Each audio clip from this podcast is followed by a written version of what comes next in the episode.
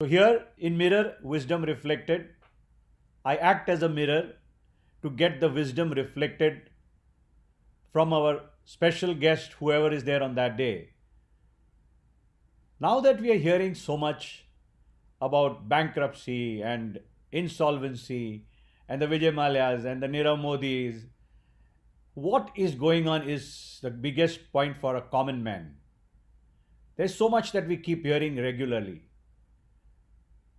And I'm here to find out and explore what to do. But actually, I would have worn a mask, you know, during Corona time. It doesn't help. But I would have not liked to identify myself because by the end of this speech and the end of this talk that Bhargavi will be here, I want to make a perfect plan for perfect planning for bankruptcy. What is going on in this world? So I should be wiser that I should not be caught by the enforcement agencies and or any other person. How well can I plan myself so that I can get along and the way things are going on, what I see is these guys are getting scot free. Why is it that I've not learned all this art? Well, what is right, what is wrong, and what is the correct answer? What is the government doing? We very well know how Trump had been ridiculed regularly in the US as the president of United States that he had had filed bankruptcy twice. And I remember in the US when I was studying, ever so often, somebody or the other is filing a bankruptcy. Macy's, the largest departmental store, filed for bankruptcy. Now, these are things Sears, Macy's, all the big names in life who never changed in life, they filed for bankruptcy. Chapter 11. Now, that is something interesting. Put up your hand and say, Well, there you go. I made my money. I have siphoned off my money. Don't touch me. It's your problem. The debt is your problem. And the fun is even more. All those people who have declared bankruptcy were even better clients for the banks because they were the risk takers. They were the ones who were ready to take the risk, make the banks earn more interest. And yes, we'll talk about Yes Bank here, how things are going on, and how people who were rejected by other banks were given loans. How they were not questioned so well, and their ability of risk taking and the underhand dealings and what is going on.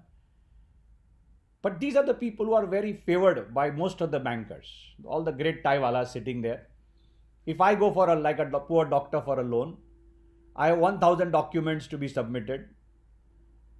And the best thing that I heard with all of them is you will be given a loan when you don't want it, which means you are adequately funded, then only you get a loan. If you are not funded, you don't get a loan. And here it is, you know, as the good old saying goes, if you are borrowing 50 lakh, 1 crore, 5 crore, 10 crores, 20 crores, 50 crores, you got to work hard for it. But if you borrow 5,000, 10,000 crores, the general manager of the bank comes to your house and gives you the papers.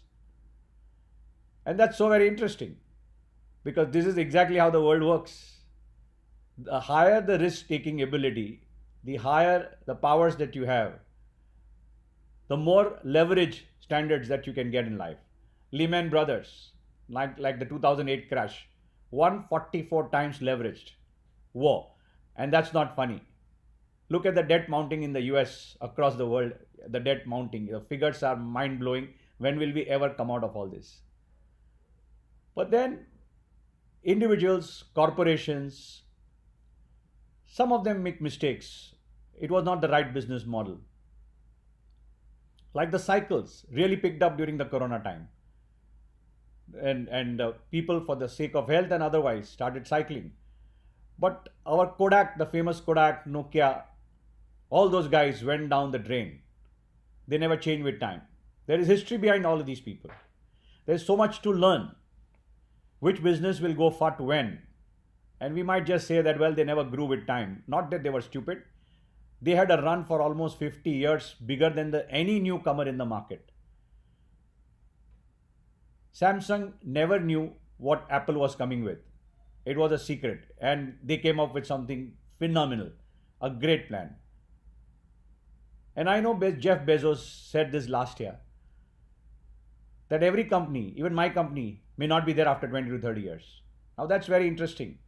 Very, very interesting. The business models, despite knowing everything, despite the circumstances, how the disruptive technology changed, how a lot of people went bankrupt. And unfortunately, during Corona time in India, we have had huge problems. Small karyanawalas, small people with loans who had bought a new car, new house, thinking that their job is secured, are the ones who cannot pay those loans. There is huge amount of debt which is to be paid I mean, I'm, it's mind-boggling figures about the NPAs, the non-performing assets of the huge banks. And of course, they are more so with the public sector banks rather than the private banks. Besides the exception, Yes Bank. And how do these pile up? Who's genuine, who's not genuine? Who's going to be losing in the whole game? Is the common man losing? Is the government losing? Finally, the money comes from the taxpayer. Now I have money in Yes Bank or PNB or I have FDs and suddenly I'm not allowed to withdraw my own money. What the hell? What is my risk reward ratio? Something which is absolutely normal is where I'm stranded and I have to beg for my own money. So the debt, I'm not in equity, I'm not in high profile leverages, I'm in debt, but still I may have problems. And this is exactly where we have we have with us a very learned friend, Bhargavi Zaveri. She has been to the Harvard Law School also. She's a lawyer basically and an economist. She's worked with the Indira Gandhi Institute in Mumbai. She's been responsible for a lot of opinions in the central ministry for finance. She's worked closely with the NCLT and to figure out what these bankruptcy laws are, where do we stand, an extremely intelligent, sharp human being that I've met in my life. At a very young age, she's achieved a lot of success with Harvard behind, with a lot of accolades here, a lot of papers published, a lot of inputs to the government. Welcome, Bhargavi, to this show, and thank you for being here. Thank you, Dr. Mehta, for this really kind introduction. Uh, Thanks for having me here. It's an honor. Congratulations for putting together this lovely talk series. I get to hear all about it, and I've seen a couple of episodes, and I'm really excited. So, um, do you? How do you want to do this? Do you so want to ask me questions? That's what I'm saying. So, tell me something. What was the pre-Kingfisher era, and what is the post-Kingfisher era? You know, that was the that was the turning point for the NCLT and the bankruptcy and all to be formed. One fine day, Mr. Vijay Mallya disappears now he's the guy, actually, he's a small fry in the whole thing for the huge debts that I see running around. ILFS 1 lakh crore, S- Essar Steel 1 lakh crore. Whoa, I mean, these are figures which are huge. Ambani clan, huge figures. Uh, Bhushan Steel, Videocon, Yes Bank, PNB, wow. Mm. The, the, amount of NPAs and how much is it going to lead, and now what is going to be coming out in the next few months after this. So Tell me what, why, what happened to Vijay Mallya? He was ready to pay. He said, take a haircut. You know, I won't pay you the interest. What is the interest component? And, you know, I'm ready to pay the basic amount. Now tell me what and how was this law formed and where do we stand? Sure. Thank you. So, uh, you know, uh, my favorite um, uh, sort of ironic statement is that the country owes a huge gratitude to Vijay Mallya because uh, had he not uh, blown up, you know, just for the lack of a better word that doesn't occur to me right now, in the spectacular fashion that he did and he fled the country, I don't think we would have seen the kind of political will that we saw in 2015 in pushing the insolvency reform through.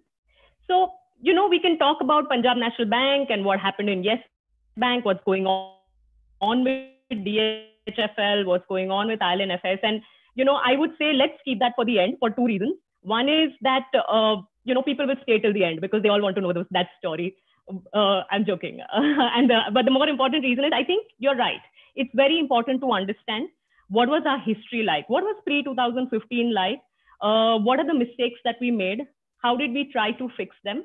And where have they gotten us here? And why are we seeing the you know the front page news always brimming with bankruptcy cases, right?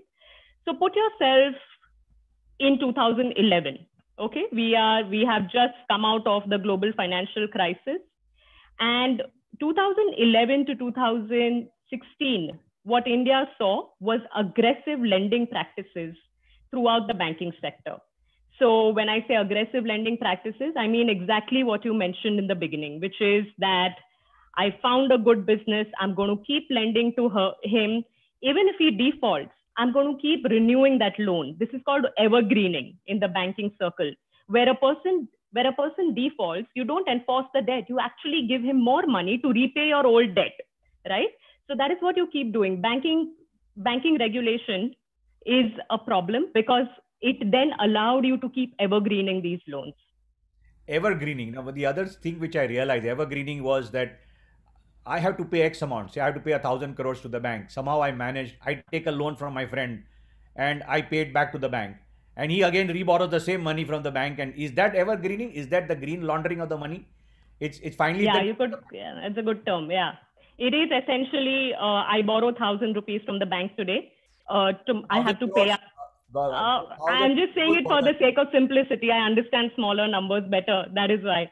So uh, anyway, so I borrow a certain amount of money from the bank today, uh, and I have to pay my first installment in the next quarter. I default on it.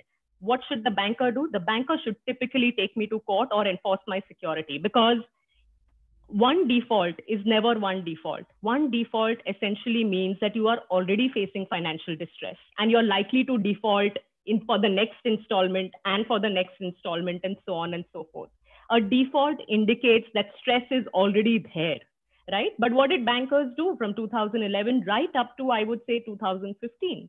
Uh, bankers kept evergreening those loans, right? And uh, uh, we and there was now bring yourself to 2015 when you know we realized that okay this has been going on for too long and how did we realize that because we had an RBI governor. I don't know if you've heard of him. He's called Raghuram Rajan. I, am joking. Uh, Raghuram Rajan was the governor and he initiated something known as an asset quality review. What does it mean? It basically means he told the banks, tell me what is the extent of your NPAs in a truthful manner. Okay, so when once that started, that is when the extent of the crisis really came to the uh, to the forefront. Now, it's not like we didn't have debt recovery mechanisms then. We had courts then, we had RBI then, we had your debt recovery tribunals then. But for some reason, they weren't working too well. Okay. One is, of course, the banking regulation problem where bankers were keeping on evergreening loans. The second is courts were not designed to enforce debt contracts.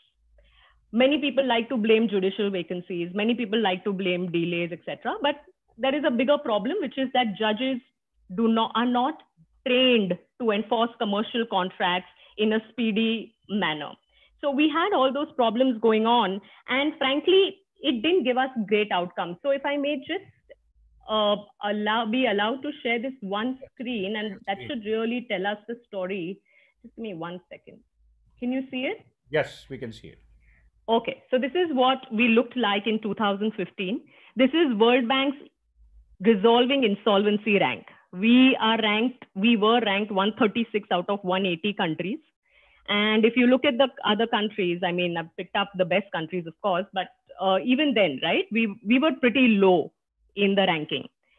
The number of years that it took to resolve an insolvency situation in India, okay, we were in the, we were in a, we were taking a far longer time than your Singapore and, you know, what UK and US and what have you. Recovery rates okay, just sheer principal amount recovered. Look at our recovery rates. We were in the range of about 26%, and look at the recovery rates for the other countries. And where does that take us? It's this doesn't this doesn't just mean that oh insolvency is a problem in India. This means that getting credit itself becomes problematic in India. So if you see this, our getting credit rank again very very low because our insolvency framework just wasn't working. All right. And uh, we were heavily dependent, all the credit is being concentrated in banks where our savers deposits are sitting. And uh, it was overall getting extremely stressful about what if these banks blow up because these people just don't pay, what will happen to the savers? And then it comes to the taxpayers' money, right? So we are sitting in 2014 15, and we figured that, okay, small tweaks to the law, small tweaks to debt recovery tribunals, just filling up judicial vacancies is not going to solve this problem. The system is fundamentally broken and we need an overhaul. So that is what really led us to uh, thinking about a new bankruptcy law altogether, uh, as opposed to just tweaking existing laws and frameworks. Now coming to you know what the bankruptcy law looks like, what its design is, why is it the way it is. Um, I want to actually run every your audience through an example. Uh, think about it. You are a dentist chain, right? You operate a dentist clinic and you have a chain of clinics around the city of Bombay, for example, right? You are in the middle of COVID. People are postponing their dental treatment, right? Because nobody wants to meet the dentist, the dentist doesn't want to meet the patient, and so on and so forth. So, for about nine to 10 months, your revenue drops, right? Because patients are not coming, patients are not paying. What happens? Your EMIs continue to accumulate. If your equipment has been taken on loan, it continues to accumulate. You have to pay your electricity bills. You have to pay your staff. So the the debt keeps on mounting without and the revenue sort of plummets, right? Now, if I were a bank, if I were a banker to you, how would I think about this, right? I would say I have two options. I can either sell the dentist's equipment, I can just auction it, jo mila wo mila, or I can hope that your business will pick up again post COVID. People will start coming back in. And yes, I will not get the EMIs for these 10, 12 months, but subsequently I will make up for it. Right? Um, this is where the first principle of bankruptcy generally comes in, which is identifying business failure from financial failure. What is a business failure? A business failure is where a business model becomes genuinely unviable. If in today's day and age, you're making a typewriter, it doesn't matter how much time I, as a banker, will give you, you will never be able to repay my loan. Nobody's buying typewriters now think about opticians, okay, or your GKBs, opticals, etc. of the world. With Lenskart coming in, I mean, I'm just conjecturing here. I'm not saying that they're doing badly or anything, but the creative destruction that you mentioned in the beginning, right? Uh, all those businesses, it is possible, even Amazon, it is possible that if a disruptive technology does come in, it is possible that those businesses will be failed business models in the future. In that case, uh, that is a genuine business failure. And the reality is that the only way to recover money is to auction off the assets piecemeal, right? That's what that is what is called a liquidation. However, there is something known as financial failure, which is the dentist example. It's not like the business has failed. It's just that there is a temporary liquidity cash mismatch. And uh, after 10 months, 11 months, 12 months, if the creditors are able to give you some time, they, you'll probably be able to repay your money back in all likelihood. Because so what, what happens? You have to be able to distinguish between genuine business failure and financial failure. So that's principle number one, which I think I want to put it out right there because most of the times we read about frauds in bankruptcy. Why? It's not that you know the occurrence of frauds is rampant. It's just that in a news a newspaper is likely to report a fraud much more than a genuine business failure. Our human minds are wired to read about divorce much more than we are wired to read about successful marriages. Similarly, we are wired to read much more about fraud than about genuine business failure, right? So that's that's number one. So then, yeah. Sorry. No problem. Right. Okay. Now the natural question is who decides what is a genuine business failure versus financial failure, right? Uh, Pre 2015, a lot of this decision making was left to courts.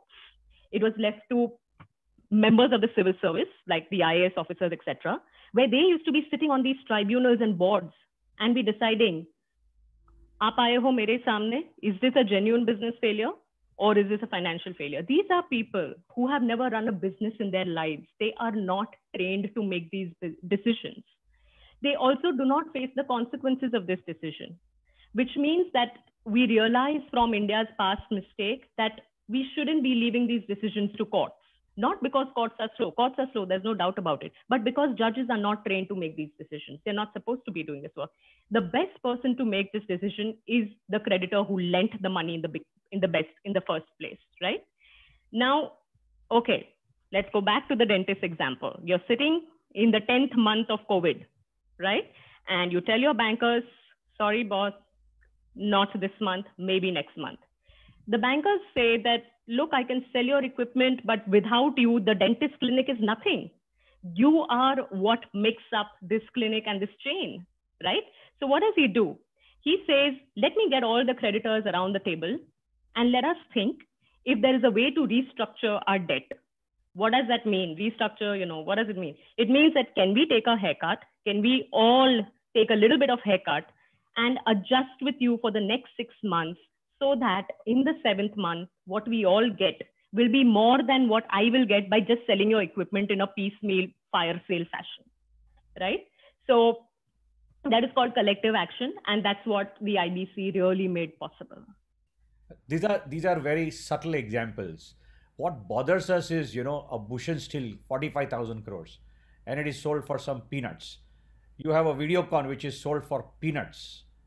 You have 30,000 crores and you're selling for 2,000 crores, 3,000 crores. You have Alok Industry sold for 3,000 crores with 30,000 crore debt. Now, these are unexplainable figures. Who is bearing the loss? The haircut. What is this haircut and who is bearing the loss in this? Who, who is doing what? Okay. So, all right.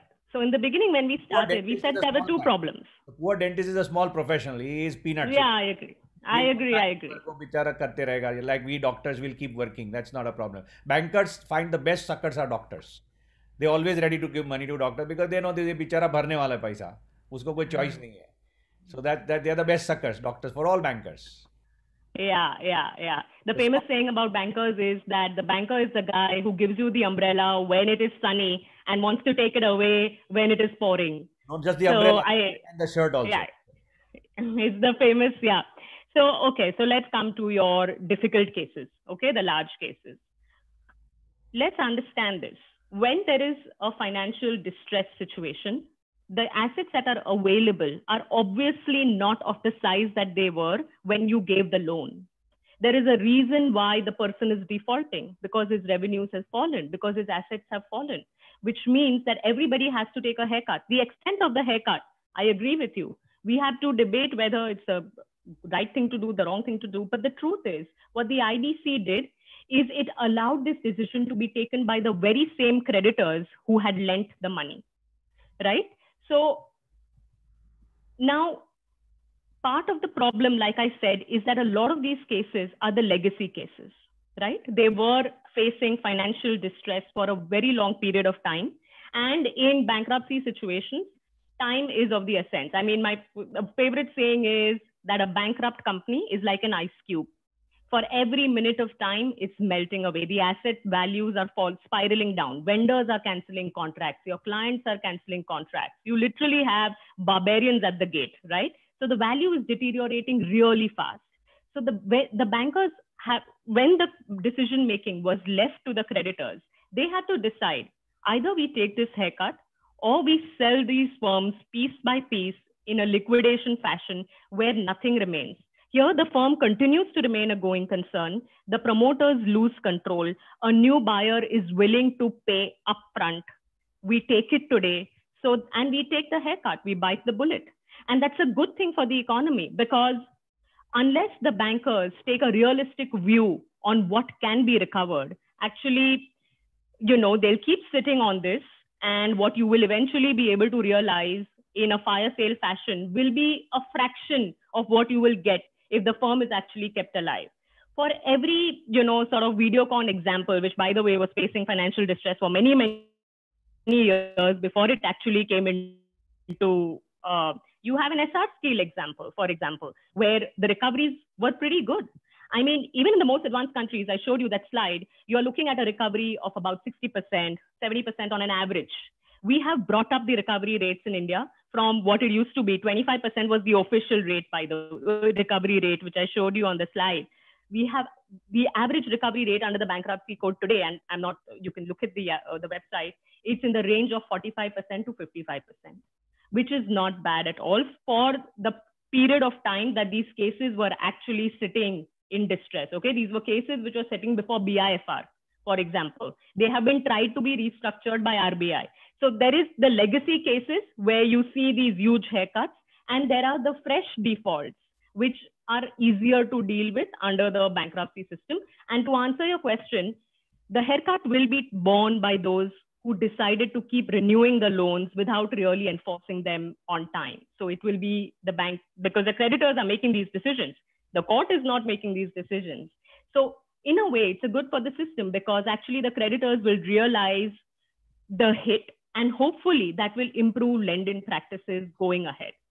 Uh, so that is the truth. I mean, there is no better way to describe that. But you know, let me go back to this question of because it is a very um, disturbing question. All these guys, you know, DHFL, very fancy lifestyle, the Wadhawans, uh, fancy cars and stuff like that. I mean, Kingfisher is the classic example. DHFL. But I want to, uh, you know, I'll right? Just a second. Yeah. DHFL, they are there. They have. They are saying that we will bid. We will ourselves bid for it to have the money, and they are uh, filing bankruptcy. They said seventy-five thousand crores. I'll arrange. I have so much property, and then it gets sold to Piramal for one rupee. Now tell me, where is this discrepancy? Am I stupid? Am I mad? What is going on? They themselves, so, the guys who are in distress, they say that I have that much money. Why the hell did they go bankrupt? What made them? PNB so went. Just, and here you have to, you have Piramal giving it to them for one rupee. Whoa! And what happens to the uh, shareholders? What happens to the FD guys? What happens to the other guys? Everybody who has been right AAA rating. Now what happens to these guys? So, you know, just to clarify, because this is very nuanced, DF, uh, Piramal is not buying DHFL for one rupee. Piramal has attributed one rupee as the amount that he's likely to recover from the promoters of DHFL. There's a big difference. For example, if you look at the FD holders, the FD holders are recovering of DHFL are recovering the ones who have up to 2 lakh uh, FDs are recovering their full amount. The ones who have about 2 lakh FDs are recovering about 40%. So it's not like Piramal is paying one rupee for entire DHFL. I mean, uh, you know, it sounds uh, very, uh, it's, a, it's a provocative statement. So it's, it's great to be making it, but let's understand. You are losing 60%. Uh, if you are losing 60, you are on the receiving end of losing 60%. 40% only given is a sound statement. Looks very nice from a uh, regulatory point of view. But the guy who's losing 60% of his wealth, suddenly, it's gone. In thin air. Uh, Dr. Mehta, let's remember that these are FDs that gave you considerably more interest than. Uh, so everybody who invested in these FDs knew exactly the risk that comes with them. I'm not saying that a 60% haircut is justified. Who am I, who am I to say that? I don't have any FD with DHFL, right? But the point is that everybody who invests in these instruments okay, whether they are AAA rated, and that's a credit rating agency problem, I would say, uh, they are realizing that the interest that I'm getting on the DHFL FD is much more than I'm getting on an HDFC Bank FD. Please understand. Greed. So, Greed. Right. So when you negotiate for that interest rate, there is a reason you're being paid that interest rate because the company is at that level of risk. Right. But I want to actually take a step back because I want to go back to the point about fancy lifestyle promoters having the money to bail out their companies and all of that, right? So I want to get a little philosophical here, so please don't mind me. Um, in the 1900s, we had the Industrial Revolution, right? And uh, the Industrial Revolution happened primarily in Great Britain, okay? It could have happened in the European continent uh, uh, because the conditions were same, wealth levels were same, people are the same. Why did it? Why did the Industrial Revolution happen in Great Britain and not in the European continent? Any guesses? Any ideas? No. Okay, so historians suggest that the reason why the Industrial Revolution happened in Great Britain and not in the European continent is because of two reasons. One is Great Britain introduced the idea of limited liability. Okay, and second is Great Britain introduced the idea of patents. We leave the patent and intellectual property aside. But what is limited liability? It's very important to understand this concept.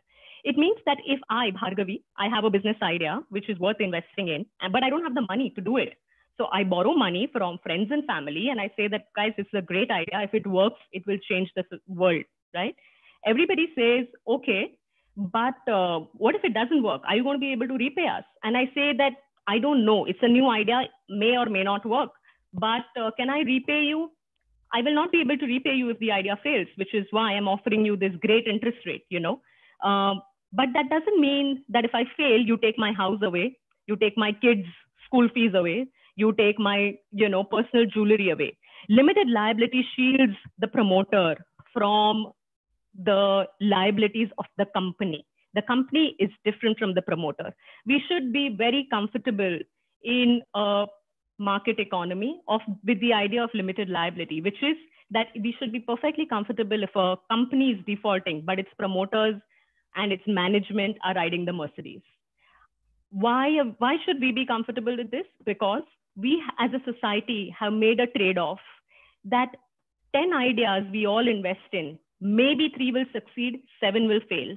We should not punish the seven failed guys if we punish the seven failed guys by taking away their kids and their wives and their personal jewelry and you know things like that nobody will take a risk. Nobody will invest in risky ideas and we will never be able to change you know society forever. For example airbnb. You know you mentioned apple. Um, apple by the way was a failure before it became apple. And airbnb everybody knows that story. Airbnb failed thrice before Air, airbnb became airbnb you know. So we it's a part of the earlier story, which is we should be comfortable with business failures. It's a part and parcel of the whole idea of destructive uh, uh, innovation. We should be comfortable with the idea of limited liability because that leads to greater risk taking and that leads to greater innovation. Countries which have limited liability have historically fared much better than those who equate the promoter with the company.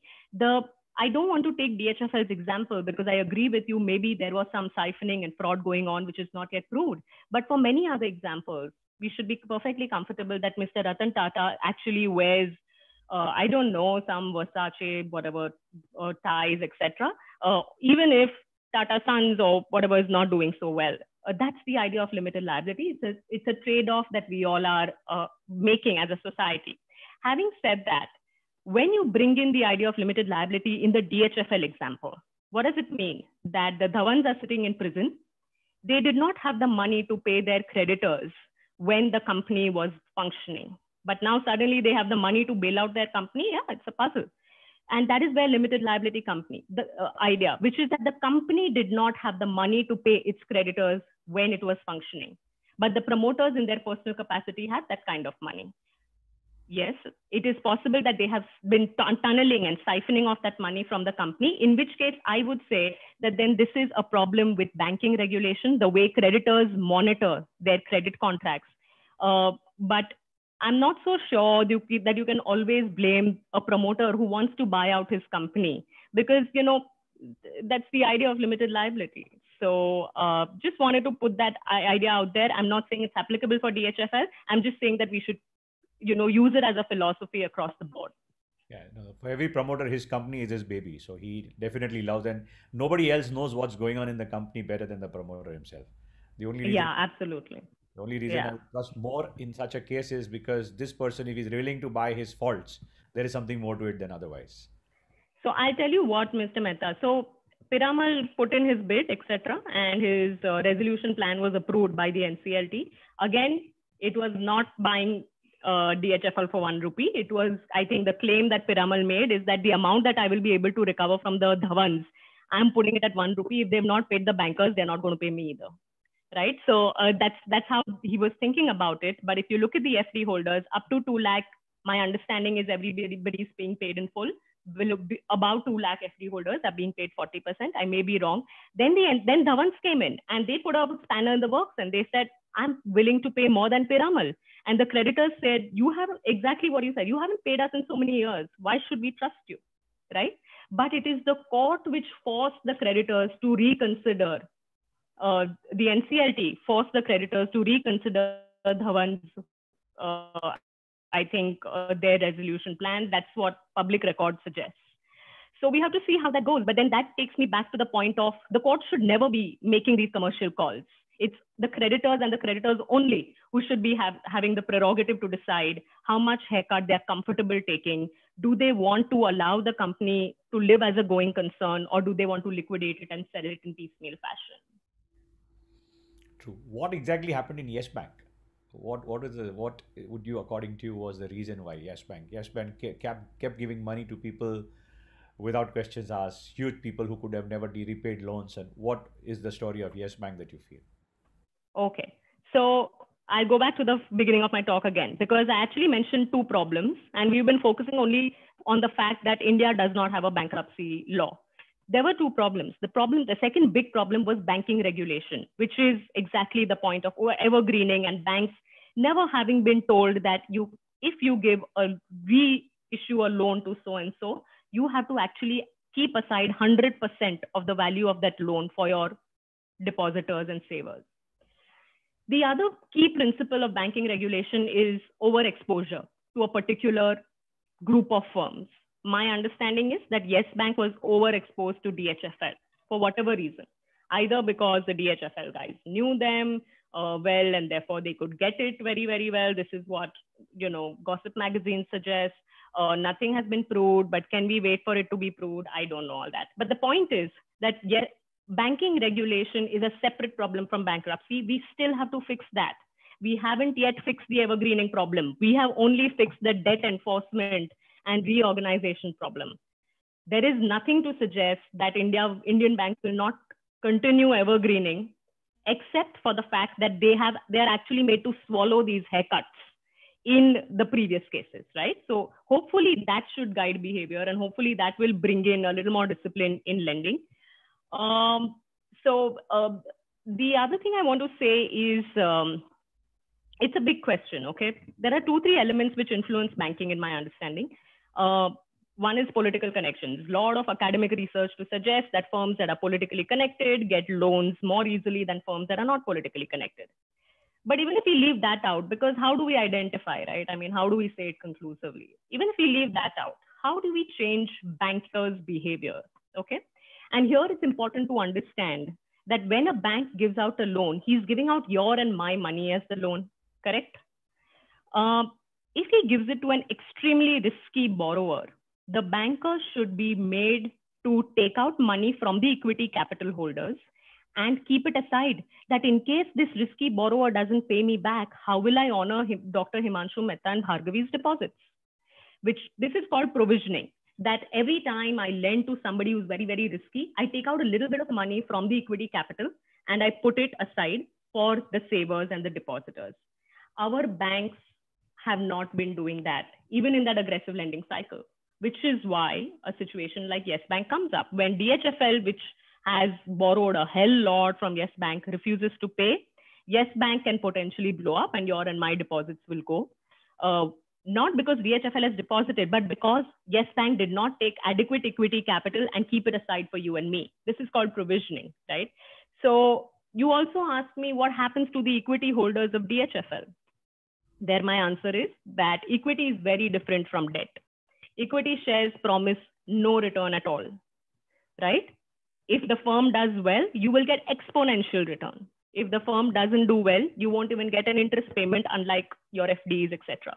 And that is again a call which equity shareholders have taken when they invested in the equity of DHFL.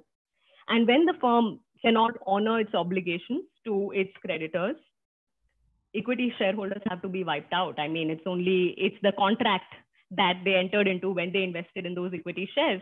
So, as long as people understand what financial instruments they are investing in and what is the risk level attached to these instruments, I think um, uh, the allegations of fairness, unfairness can be much better dealt with. Brilliant. Yeah. What you're saying is ultimately put your money in your own business rather than putting it somewhere else. You know your business better than other businesses in life. I mean, if you're a professional like me, unfortunately, I don't have a choice. I'll have to put it in other people's businesses. But then I won't expect anything that's uh, not promised to me. Tell me now the interesting part of Nirav Modi and uh, you know the guys who are absconded, Mehul Choksi. Now, what is the difference between uh, Vijay Mallya and the other two? Yeah. So I think Nirav Modi and Mehul Choksi is a completely different case from Kingfisher. Why? Because Nirav Modi and Mehul Choksi were actually drawing down loans which were not sanctioned to them to begin with. I mean, it was a case of complete fraud, which is where uh, I think they, I'm not going to get really technical about this, but they actually intervened in the SWIFT system of the bank and they actually drew loans which they were not sanctioned. This is a case of complete fraud. It can be done by bribing low level employees of banks and so on and so forth. Kingfisher is I'm coming to you for a loan, you know, we'll do some phone banking where my friend minister will call you and then you give me the loan. So the loan is given with eyes wide open, right? Uh, so I wouldn't call the Nirav Modi and Mehul Choksi case a classic bankruptcy sort of situation. It's a fraud that happened, uh, and um, and they fled the country because of which Punjab National Bank faced stress, right? Um, but Kingfisher was different. It's it's the days of phone banking, which is you know which is why uh, which is the banking regulation problem i don't want to repeat that i've already said it but uh, we have to be able to distinguish bankruptcy from fraud. Uh, they're two different things. Often they happen at the same time, but we shouldn't impute fraud to every bankruptcy. So, for example, let's take the case of Videocon or let's take the case of Essar Steel, right? They are also companies that spectacular, large companies that spectacularly blew up. All of us have household names, you know, uh, and they, would we say that there was necessarily fraud going on there? I don't think we should equate fraud with bankruptcy. There are companies that were given excessive lending. You could argue that they shouldn't have been given the loans that they were given, and maybe that will change over time. But bankruptcy can solve those problems. Bankruptcy cannot solve the problem. Bankruptcy law cannot solve the problem of a Mehul Choksi intervening in the SWIFT system of a bank and trying to get a loan which was not sanctioned to it to begin with, right? So, a uh, very, very different case although on Kingfisher, I mean, I'm sure you're following the development, but um, recently, just a couple of weeks ago, I think the creditors got a pretty fantastic recovery of about 65 to 66%. And turns out that most of those assets were actually attached by the government. I mean, it's not like uh, the creditors were sitting on it or it was an IBC. No, nothing. Uh, the government, the ED, had attached those assets and it was not willing to let go of the attachment. And finally, DRT said, nothing doing, you have not been able to prove fraud. I'm going to give these assets, let the creditors get it, auction it, and recover their money.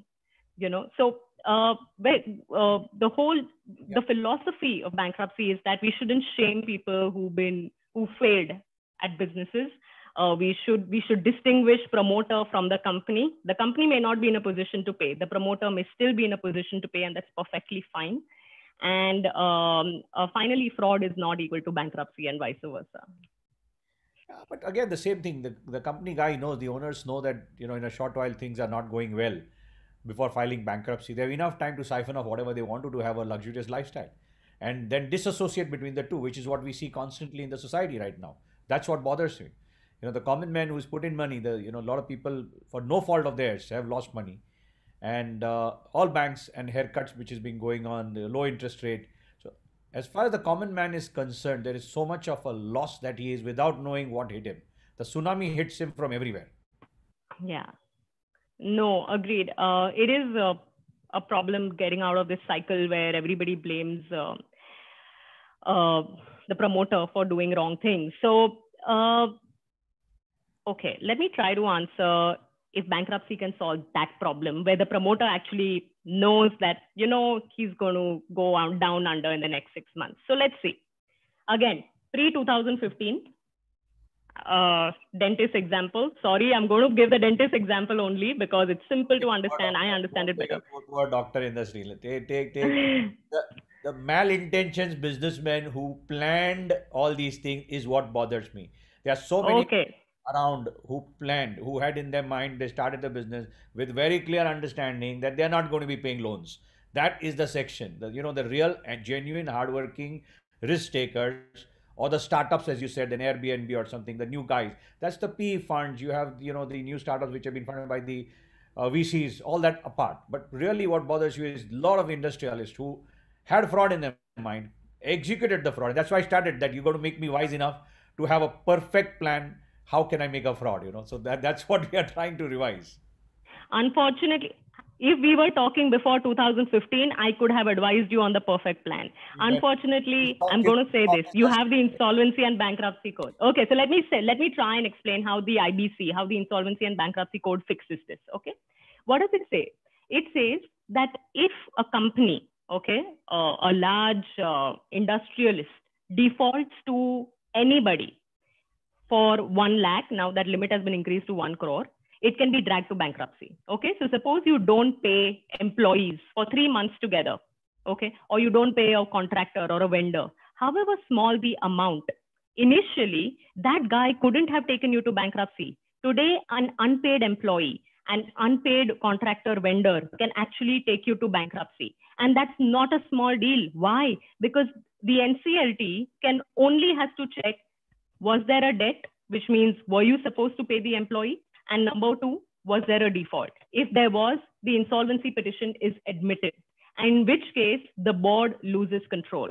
So if you see this, uh, in the US, uh, they follow what is known as the debtor in possession model, which is that even when a company, even you know, when your Macy's was in bankruptcy, the management continued to be in position. The board continued to be in possession. They could continue to make important decisions. In India, the moment an insolvency and bankruptcy law is triggered against you, the promoter loses possession.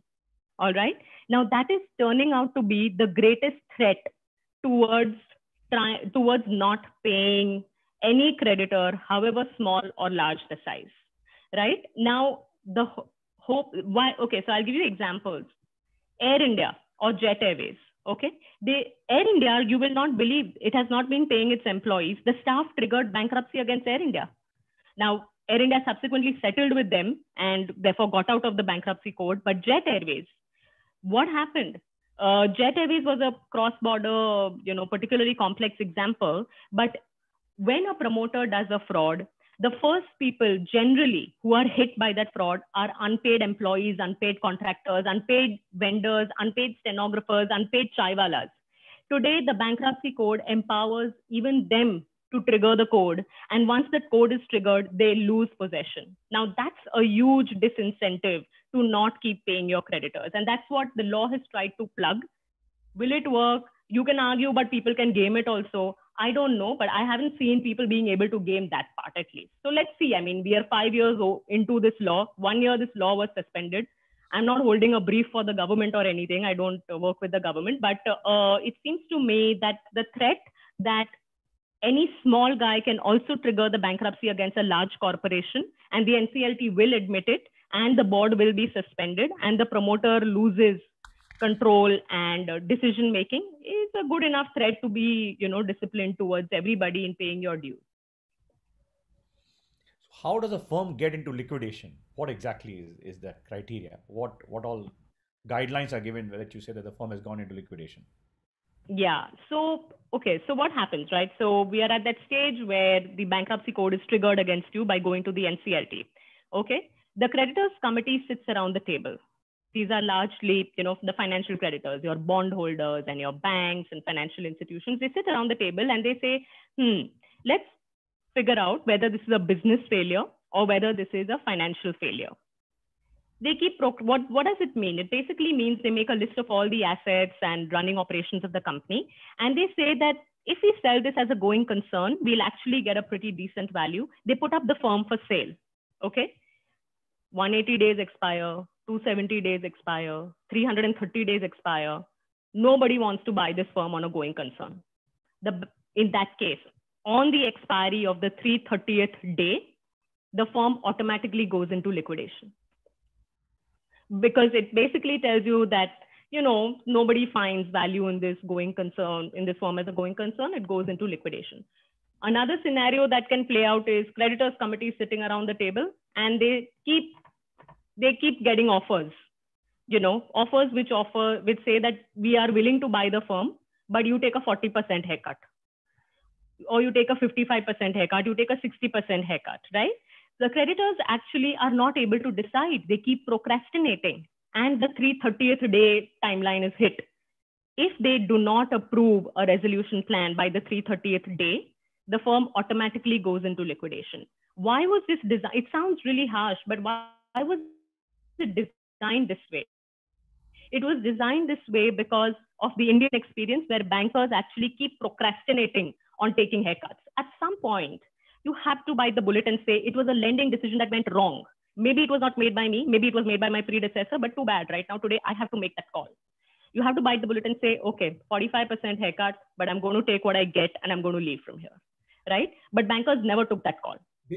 Why would anybody take the responsibility? Somebody else's responsibility. And for generations together, it went on. Now, tell me something interesting which happened during this time. All the losses of the NPAs of these banks have suddenly been transferred to another loss making place. So the bank suddenly their balance sheet becomes very clean. Now, what is this? Yeah. All your losses are given to somebody else. Now, come on, good. How do you know that other place is loss making? How do we know that other place is loss making? Just curious. I don't know. No, I'm, I'm asking you that it's so, how, such a nice way to just pass on the buck to here. There you go. Okay. Okay. So fine. So this is the whole idea of securitization and credit recycling, right? Which is, and it's it's frankly a good thing, which is that okay. Today I'm sitting on banks. Uh, I'm sitting. I'm a bank. Okay, and I'm sitting on this all this debt, and I don't know whether somebody will pay, not pay. I'm not going to go to the court. So what do I do? I recycle it and I ask everybody in the market. I'm going to recover about 90 or 80 cents to the dollar. Okay. Uh, you actually have fantastic recovery capacity and you may be able to recover more than me.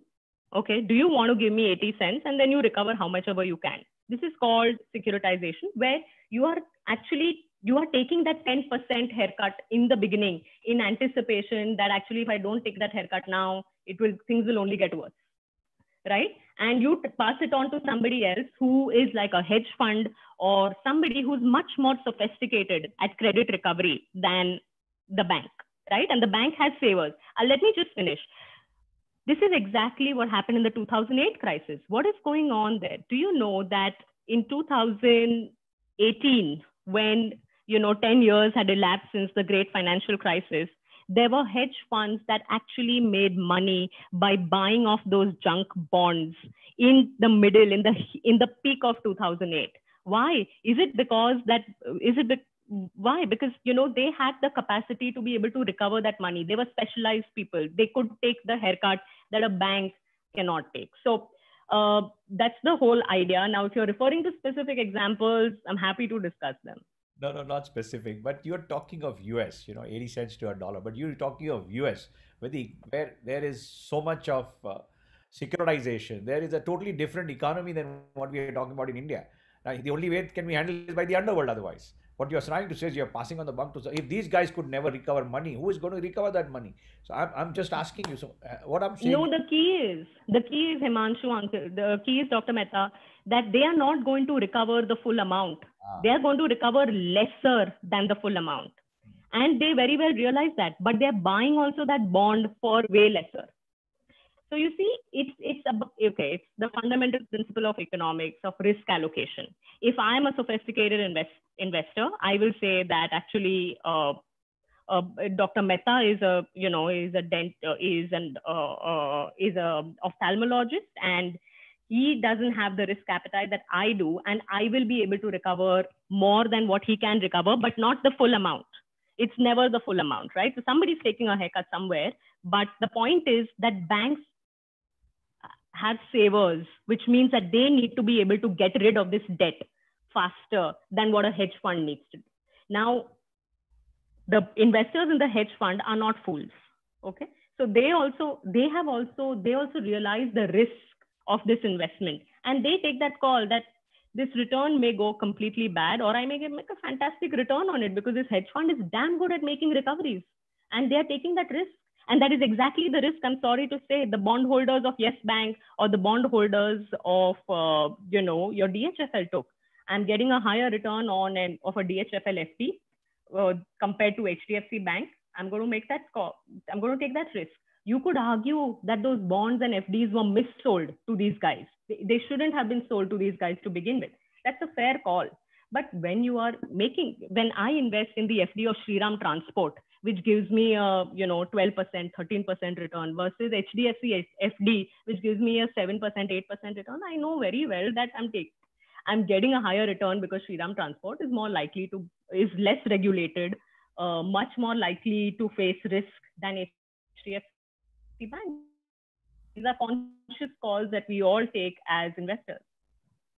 So greed, everybody plays like Bernie Madoff. It's ultimately you're playing on the psyche of greed. So the more you offer, if it's any anything which is too good to be true, don't believe that it's ever going to be true. And that is the whole story that you're trying to give right to. Now, tell me in this era with COVID and with so many things, you know, like in, in municipal hospitals, uh, my friends tell me that the suicide rate has gone up. Muthoot Finance, somebody showed me some documents saying that su- such a huge lot of people who have not been able to get back their jewelry, so they've sold it in the market. What are you forcing in the next few months to years to see the after effect? we are in a great buoyant mood because a lot of things are not reported. We still don't know the after effect of COVID. Where do we stand? The stock markets are buoyant, so everybody thinks everything is fine. US is printing big money. Take the money. Money is given free, zero percent interest. Here, manto, ye le lo, takat hai to lo. So there's huge money being spread, spreading around everywhere in the world. Money is free, growing on trees at this point in time. But we are going to be paying a price somewhere across the line. And uh, when when the ball stops rolling somewhere, you know, passing the parcel. Where are we headed towards in the next six, eight months? What do we look at the NPAs? A lot of common man, uh, industry showing great business where you, you, you know so many people are shutting down. What is the discrepancy? Where are we, and what is going on? Yeah. So you're asking me the question: When will the party stop? Right on the exchange. No, I'm sorry. Okay, so I'm an uh, so I'm going to make my classic uh, lawyer disclaimer which is that I'm not an economist, so I don't understand these things very well. But to the extent that I do understand them, there are three things that are going on right now. Okay. First of all, during COVID, bankruptcy law was suspended. Banks were not allowed to recover uh, EMIs, etc. And banks were also you know sort of showing forbearance and saying that it's it's understandable if people are not able to pay you can't do much about it and this is we'll we'll get on with life. However the problem is exactly what you mentioned which is that we don't know what is the extent of the loss that banks need to take. Uh, i'm not sure if banks also know this. Um, if in an ideal world the banks know this and they actually make provisions from their capital. They take out money that should have come to you and me from their capital and uh, what is called as provisioning, and uh, they come out clean, right? Um, in which case, again, the equity shareholders of banks suffer. Okay, so that's one story that's playing out. The second story that's playing out is exact, again, like you mentioned, monetary policy is extremely loose right now, is likely to be as such. I don't know if you saw Mr. Shaktikanta Das's statement today. It's likely to be loose for the next maybe one or two years in India. And that is leading to inflation. Uh, I think we all are feeling the pinch of petrol price above 100 and so on and so forth. Not much. Yeah, I mean, you know, so yeah, so we are going to see higher inflation. And uh, when it comes to individuals, right? What are individuals likely to do? Um, individual loans are typically secured. So if you take a home loan, your mortgage is your home is mortgaged. If you take a vehicle loan, vehicle is mortgaged, and so on and so forth. My suspicion is that banks will just sell those, sell the home, sell the fact. There's no other way to do this. The money that it will get by those sales will, of course, be much lower and again, then we go down to banking regulation and say bank then has to take out the capital from the equity shareholders' pocket and put it back to honor its obligations to savers. So uh, we will not know the answer until banks come out clean with the ex- extent of defaults that they are seeing on an ongoing on, on an ongoing basis. Any other answer is a guess. Right. A lovely disclaimer. So I like the act of omission and the act of commission, Bhargavi had mm-hmm. in the last one hour.